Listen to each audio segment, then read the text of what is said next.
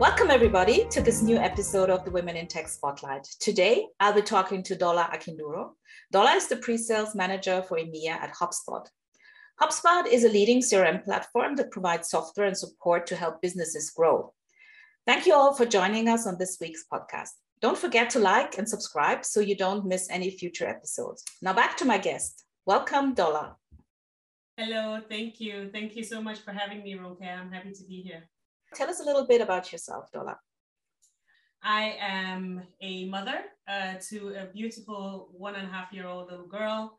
Um, and um, that's my primary job. uh, my secondary job is that I, I, lead a team of fantastic solutions engineers across um, various regions in EMEA at HubSpot. Um, and yeah, uh, really, really happy to be here and having to be having this discussion with you. Yeah.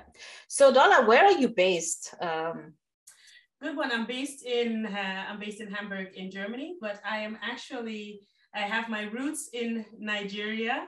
Um, that's where I'm born, but I'm actually raised uh, in Denmark. Oh, okay. That's such an interesting backstory. So nice to talk to a fellow Nigerian. So um, tell us a little bit more about that. I'm just really nosy. Um, you were born in Nigeria, then you grew up in, in Denmark. What was that like? I mean, tell me a little bit about your family. Yeah, I yeah. So I was I was born in Nigeria. I lived there until the age of about six. So um, I don't think you know it, qu- quite significant, but not really the, the actual formative years. I would say the actual formative years uh, were spent in Denmark. So um, it's an interesting one because I would probably identify um, 50% Nigerian and 50% Danish, I would say. Um, I think um, I, I, have the best of both worlds. So I, I feel quite fortunate in that. But um, it hasn't all been, been a walk in the park, of course. it, it is always you're always painfully aware of the differences and, and that you are a difference. And that has probably more than anything shaped um, who I am today. Mm-hmm. I can imagine that, and I would like to dive into that a little more a little later in our conversation. Um, so now you're in Hamburg and you are a pre sales manager for all of EMEA for a tech company. Mm-hmm. So tell me what is that job? What do you do there? How did you get there? Tell us a little bit about that. Yeah, sure. Um, just a slight correction. So I don't run all of EMEA. Um, I run run three of the regions in, in EMEA, but that's that's of course significant enough in itself. Mm-hmm. Um, I I manage a team of solutions engineers, and actually my responsibility is to help them be successful at what they do. Mm-hmm. Um, so I think putting it in, in, in short, my role is essentially to remove any roadblocks that may be to the collaboration that we have with the sales uh, with the sales team, um, and that we very much are an integral part of the sales process, and that I'm also able to coach these fantastic individuals to reaching uh, the reaching and accomplishing their their goals. Mm-hmm. Um, in terms of how I got here, um, I think it was a little bit random, but also a little bit deliberate, a little bit of, of, of both. Um, I started my career at IBM. I was quite fortunate to be able to start my career at a company like I, IBM because there was so much variety and so many possibilities. Um, and also being given the opportunity to learn from some of the greatest minds in, in tech, if I should say so subjectively. Um, so I was I was quite lucky in that I started at, at IBM at a very young age and practically yeah basically worked worked my way up. I think at IBM I was not in the same role for longer than two years. So okay. hopping from role to role and, and just understanding what tech is like from the inside as well as from the outside. And that was uh, really, really exciting.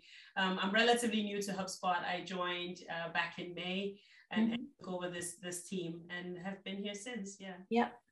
Just a quick question for those who are not really familiar with this space. Of course, I'm also in pre-sales, but what is a pre-sales actually? What is a pre-sales engineer really?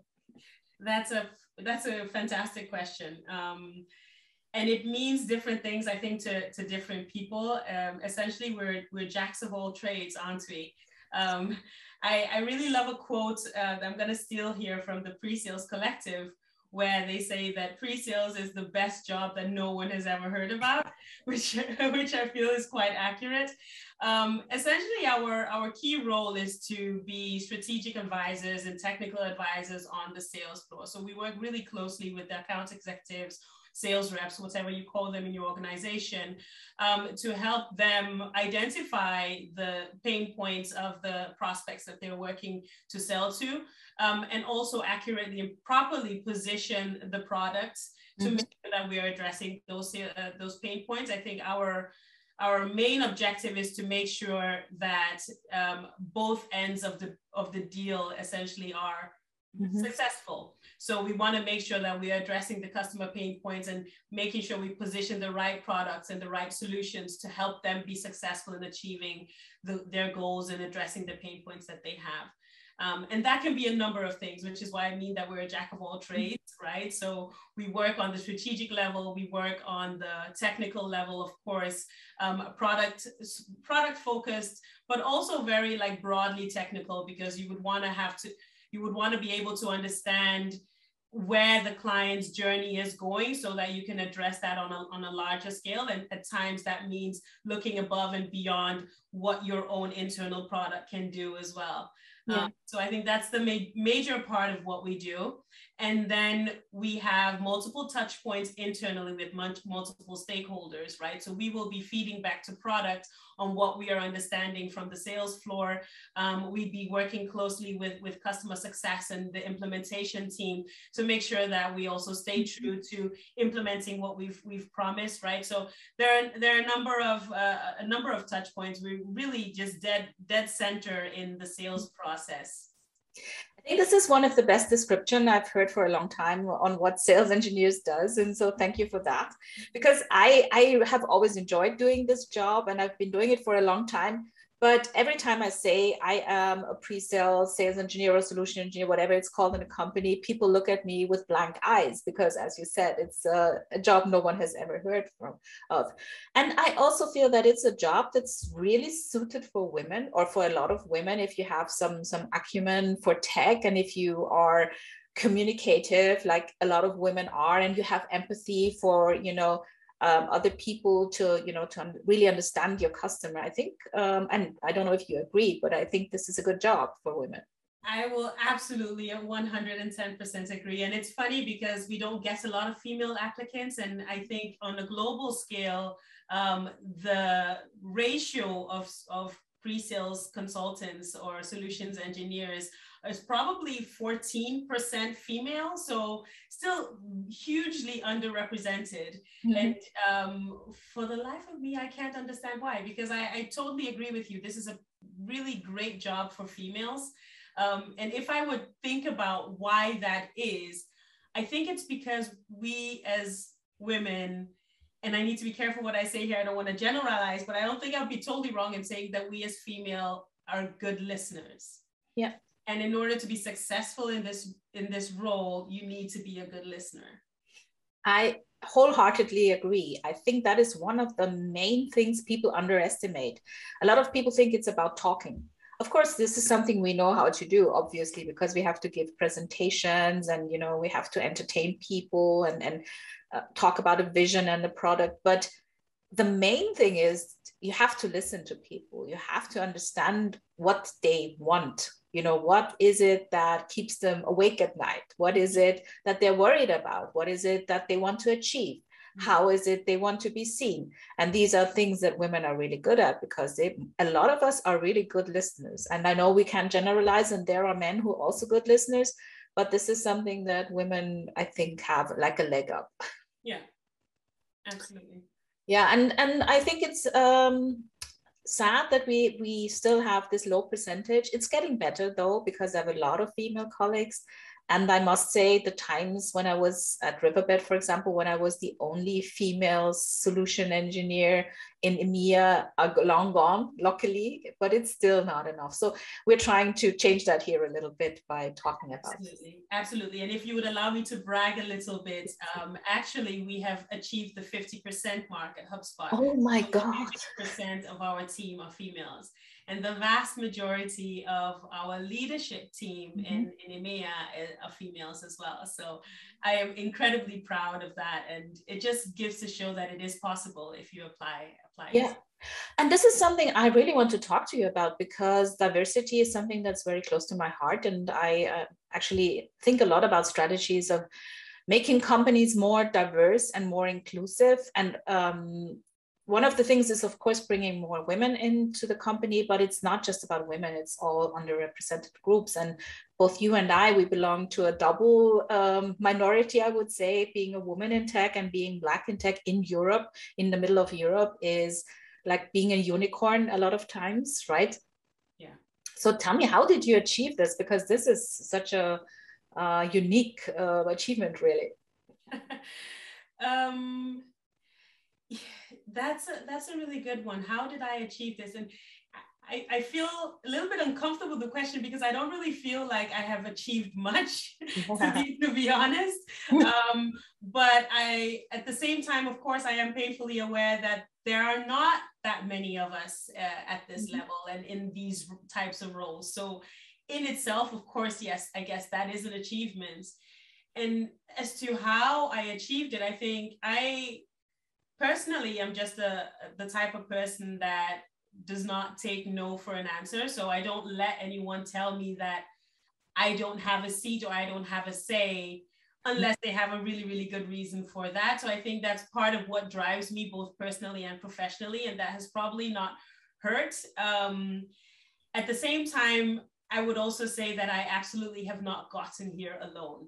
Mm-hmm. Um, I think the importance of having advocates and sponsors and allies is greatly under uh, underestimated and should actually be front and center in any discussion like this because when I look back at my career uh, up until now, um, up until this point, there have been some pretty decisive crossroads and, and decisive moments and milestones in my career where I have gotten a helping hand, a nudge, or a push in the right direction, which mm-hmm. just absolutely um, made the world of a difference for me and the way that my career has progressed. So I think definitely getting really important and impactful sponsors um, is really important and and also having you know mentors and, and having allies um, that help position you and that you can lean on the, and that you can trust yeah. Uh, so that is definitely the other side of it. And I think if that there should be a third side of it, it is also with yourself to when those opportunities present themselves to not be afraid. So kick imposter syndrome in the butt and you know grab those opportunities and rise to the challenge and rise to the occasion. Um, I think that's really really important as well. And when it comes to that, and then I'll stop talking, is I think what is also really important is the systemic part of things that the organization needs to support for that because there's nothing worse than you know trying your very best to to apply yourself and, and put yourself out there if you don't have a support system and you don't have an organization mm-hmm. that supports that so i think that would be my my last point in there as well i've been super lucky to work mm-hmm. for an organization where there has been that support yeah and you touched on three really important things here to increase uh, diversity. One is there's always a lot of talk about mentoring women, but I think what we underestimate is how few sponsors women usually have because nowadays it's easier to actually find someone to mentor you if you really there are organizations like um, all these women net women's network who will bring you in contact with a mentor and this is great you know being able to talk to someone who understands what you're going through is always great and getting tips but what you actually need is sponsors. And you said that you had a couple of crossroads that were really uh, pivotal to where you are now. And i for me it was the same really because there were certain people at certain points of time who just opened doors for me and this is what you need and I think men tend to underestimate this because there's so many men around and it happens so regularly to them that they don't even see it anymore. So mm-hmm. yeah. Yeah. So this is a hmm? sorry. No, I was just saying, I was just agreeing because I was, I was thinking about that, you know, why is that actually? And I think part of it is also probably the, the lack of representation or the, mm-hmm um, the overcapacity of rep- representation for, for men um, in leadership positions because I think we as human beings are drawn to sponsor and mentor people that look like ourselves. Mm-hmm. So obviously looking at it from that perspective where you have the vast majority of people in leadership and powerful influential positions in tech are men, Mm-hmm. Obviously, they will be mentoring and sponsoring and opening doors for other men, right? Yeah, yeah. And this is uh, not it's not necessarily something they do to you know keep women out. It's just automatic. It's a bias, and we all know how it is. So you've touched on this on the sponsorship that is so important to to you know actually achieve something, and that is something I think that organizations can have an eye on, you know, to make sure that that sponsorship is more equal. And the other thing you mentioned was um, not to be afraid. You know, uh, that is also, you know, not saying no when an opportunity presents itself, even if you're not 100% sure um, if you can actually do it. So this is also very important. First, um, you know, for your personal growth, I think, and then also because people see that you're willing to take risks and they do see that you have the pot- potential, you know, to to rise further. So that's also great. And then there's the whole topic of systems in place to help you succeed. And I think that a lot of companies are now um, getting better at this. Um, obviously, HubSpot is really good at this because I think there is like one, I have heard about one other company who has achieved 50 50. So I think this is such a rare thing. Um, do you want to talk a little bit about what systems HubSpot has in place to help increase diversity or uh, also retain, you know, diverse talent? Yes, from I, I would be happy to. Um, of course, keeping in mind that it is my, my humble opinion. Um, oh, sure. Having, having been in the company for, for 10 months only. But that, that being said, there are certain things that certainly have influenced um, my well being in the company and which I can speak to. And one thing is that diversity and people in general and culture lay at the very core and the foundation of which the company has been built. Uh, I think that's really important because what I see elsewhere is we build the company on the basis of product and what we want to go out and sell. And then we sort of add on culture and add on people and start thinking about okay now we have this how do we want our people to run and at that point i would i would actually dare to say that it's almost too late Mm-hmm. Um, and I think that's one of the things that make HubSpot so impactful is, and here I'll be quoting one of the co-founders who said, you know, HubSpot basically has two products, one for our customers and one for our people. Mm-hmm. Equally important, right? So that people product and making sure that you build solid, a solid foundation of, of culture um, is, is super important. Um, HubSpot's culture code is an amazing piece of art. So if I could give you one recommendation when you have some time to just flip through it, it is it is super impressive and really remarkable mm-hmm. actually. Um, and on and that brings me actually to my second point, which is the culture part of things. I think the fact that culture at HubSpot has been given such a front and center position in all of the strategy and everything that we do um, and it is an integral part of our DNA, makes a really big difference. I can speak to um, a situation where I, I, was being onboarded and part of the as part of the onboarding program. One of my favorite things that we were taught is anti-racism at HubSpot, and they made a point of pointing out that HubSpot at HubSpot, it's not okay or it's not enough just to be not racist. Mm-hmm. You have to be anti racist. Mm-hmm. So we're really big on allyship. We're really big on creating an environment where people can bring their authentic selves to work and they can come to work and feel free, like they're in an open space to share.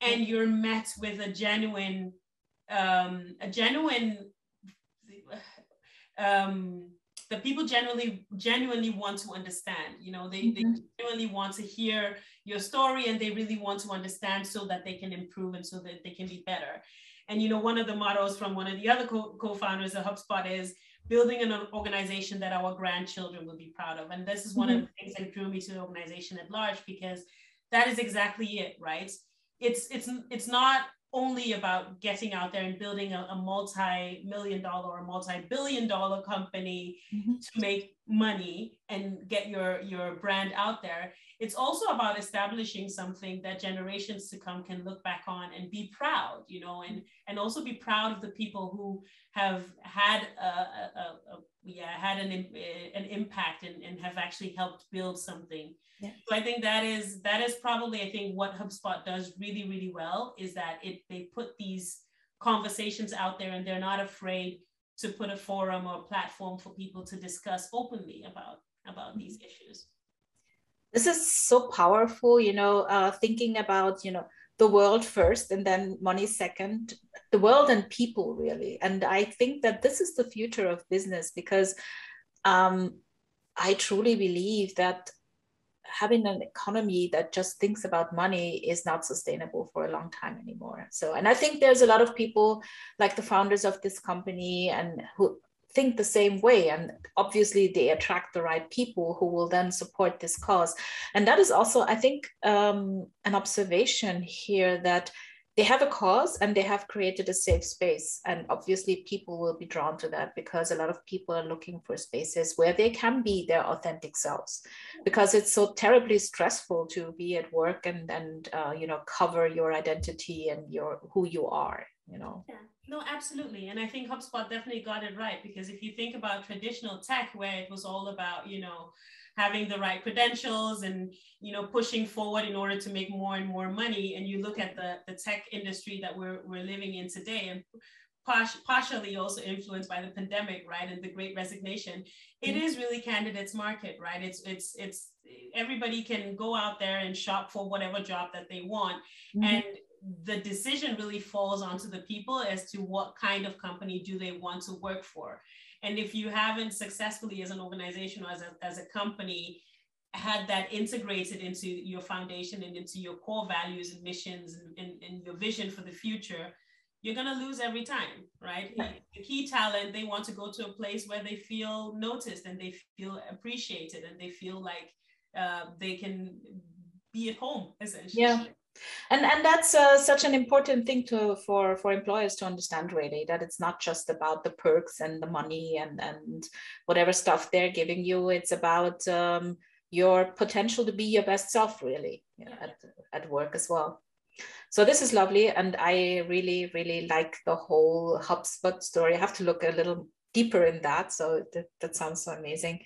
Um, coming back to you and your journey um, so now you're in this company and congratulations really on your position and, and working for such a great and at such a great place um, when you think back on your journey what were the obstacles you you actually would like to talk about that you had to overcome to be what you are today hmm. that's a good one um, i think i can't in all fairness, talk about my journey and obstacles without addressing imposter syndrome because that is one that was with me heavily. And I think greatly influenced by the lack of representation. Um, mm-hmm. So I think in this in this case, representation really really matters, and it has mattered for me as well. The lack of representation has mattered for me because that's what has me taking on a role or entering a room and wondering and questioning myself whether or not I belong there. Mm-hmm. Um, so I think that is probably something that has been really, really impactful. Uh, one of the most impactful parts of, of my journey, if I should mention one in terms of uh, challenges or, or struggles. Mm-hmm. Yeah, I feel that being an only one is really hard. And um, in your situation or my situation, that is like a double thing because I d- didn't have any representation in terms of other women. Usually, other women of my color. I didn't have any role model in terms of like tech roles in my family. I don't know how it was with you. Did you have anyone working in tech? I'm actually lucky, yes. So my my brother has a PhD in tech, and my sister is in tech as well. Okay, um, that's cool. yeah. okay, that's helpful. So you have your own little tribe.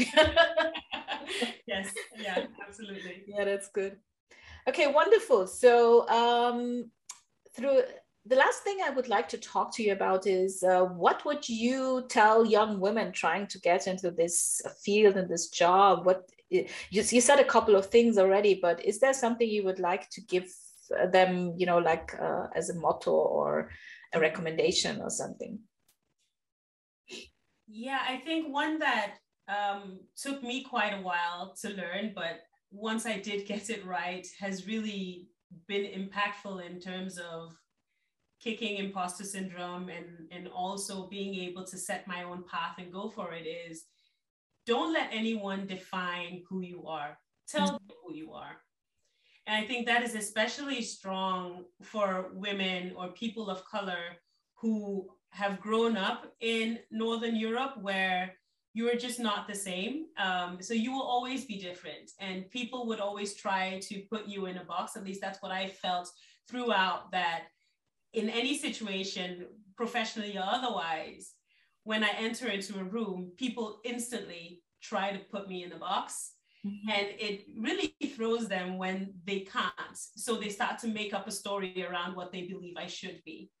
Um, and it took me the longest time to actually get the courage, I think it's self confidence to stop and say, no, that's not who I am. This is who I am, mm-hmm. and be vocal about that. So I think that would be if there is any motto or any advice I would want to give young, young uh, and ambitious women is really do so religiously. Figure out who you are and what you stand for, and then tell others who you are. Mm-hmm. Don't let anyone else define you. This is perfect. So this is a great way to end this uh, conversation with you. So thank you, Dola. Thank you for giving me your time and coming on the podcast. I appreciate it. Thank you so much for having me.